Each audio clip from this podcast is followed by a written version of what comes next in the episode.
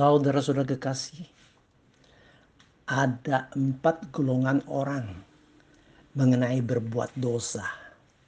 Pertama, semua orang adalah orang berdosa dan selalu bisa berbuat dosa.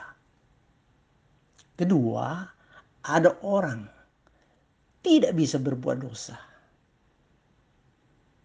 Hampir tidak mungkin. Tidak ada orang yang tidak bisa berbuat dosa. Karena manusia hidup dalam kedagingan, ada kelemahan, tergoda. Tapi kecuali orang yang sudah mati, tidak ada orang yang tidak bisa berdosa. Ketiga, bisa berbuat dosa dan bisa tidak berbuat dosa. Sangat penting saudara-saudara, orang jangan lupa bahwa dirinya bisa tidak berbuat dosa. Orang bisa berbuat dosa dan juga tidak bisa tidak berbuat dosa. Golongan ini yang paling parah. Terus membiarkan diri tergoda, bahkan terus memikirkan berbuat kejahatan. Saudara-saudara, dengan pertolongan Tuhan kita harus selalu mengingat manusia bisa berbuat dosa tetapi juga bisa tidak berbuat dosa. Mari kita membaca Kejadian pasal empat ayat lima sampai dengan ayat tujuh dengan contoh seorang bernama Kain, anak dari Adam dan Hawa. Tapi Kain dan korban persembahannya tidak diindahkan Tuhan. Lalu hati Kain menjadi sangat panas dan mukanya muram. Firman Tuhan kepada Kain, "Mengapa hatimu panas dan mukamu muram? Apakah mukamu tidak akan berseri jika engkau berbuat baik? Tapi jika engkau tidak berbuat baik, dosa sudah mengintip di depan pintu.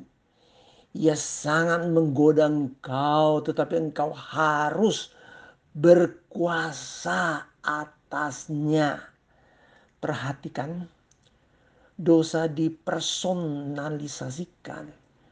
Dosa sudah mengintip di depan pintu hati. Dosa sangat menggoda engkau, tetapi engkau harus berkuasa atasnya. Manusia yang sudah jatuh dalam dosa masih ada kuasa untuk mengatasi dosa. Doa Bapa Kami mengingatkan kita, hati-hatilah, manusia bisa tergoda untuk berbuat dosa.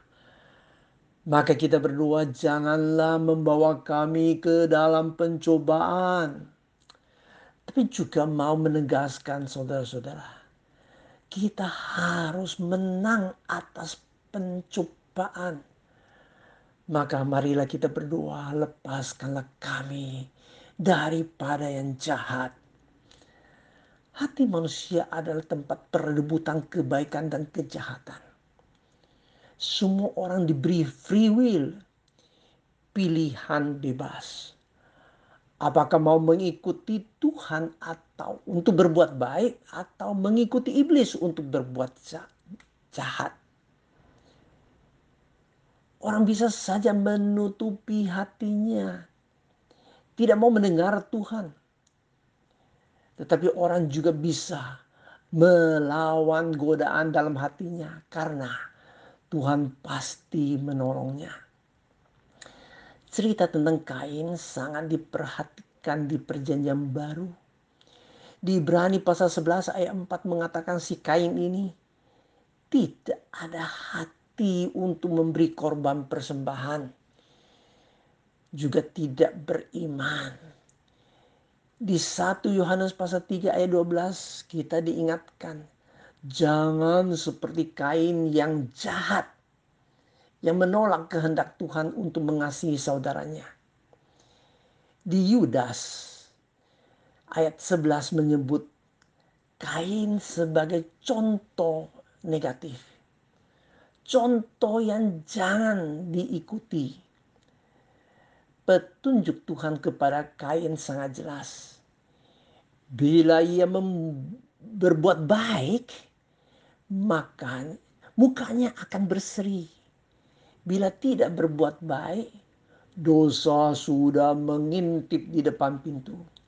Orang yang tergoda belum berbuat dosa, karena dosa masih di depan pintu.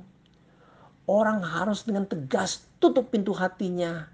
Menolak godaan adalah kemenangan atas pencobaan. Sebenarnya ketika hatinya Kain panas dan mukanya muram, itu sudah berbuat dosa dalam hati. Tapi rasa kesal, marah, dendam memang sudah berdosa. Tapi masih bisa diatasi untuk melanjutkan berbuat dosa. Bila ada api kecil di hutan, harus secepatnya dipadamkan. Bila terjadi kebakaran besar, sangat sulit dipadamkan. Seorang dokter terkenal untuk menyembuhkan penyakit kanker. Katanya, pasti bisa sembuh bila diobati pada stadium dini. covid sembilan belas ini mengajar kita pencegahan jauh lebih penting daripada penyembuhan. Jangan kita tergoda untuk ke tempat yang ramai orang. Taat kepada protokol kesehatan adalah kemenangan atas covid sembilan belas. Pelajaran kita hari ini, jangan seperti Kain yang tidak mau taat. Kita harus jadi anak-anak Tuhan yang taat. Pasti bisa menang atas pencobaan dalam hati. Amin.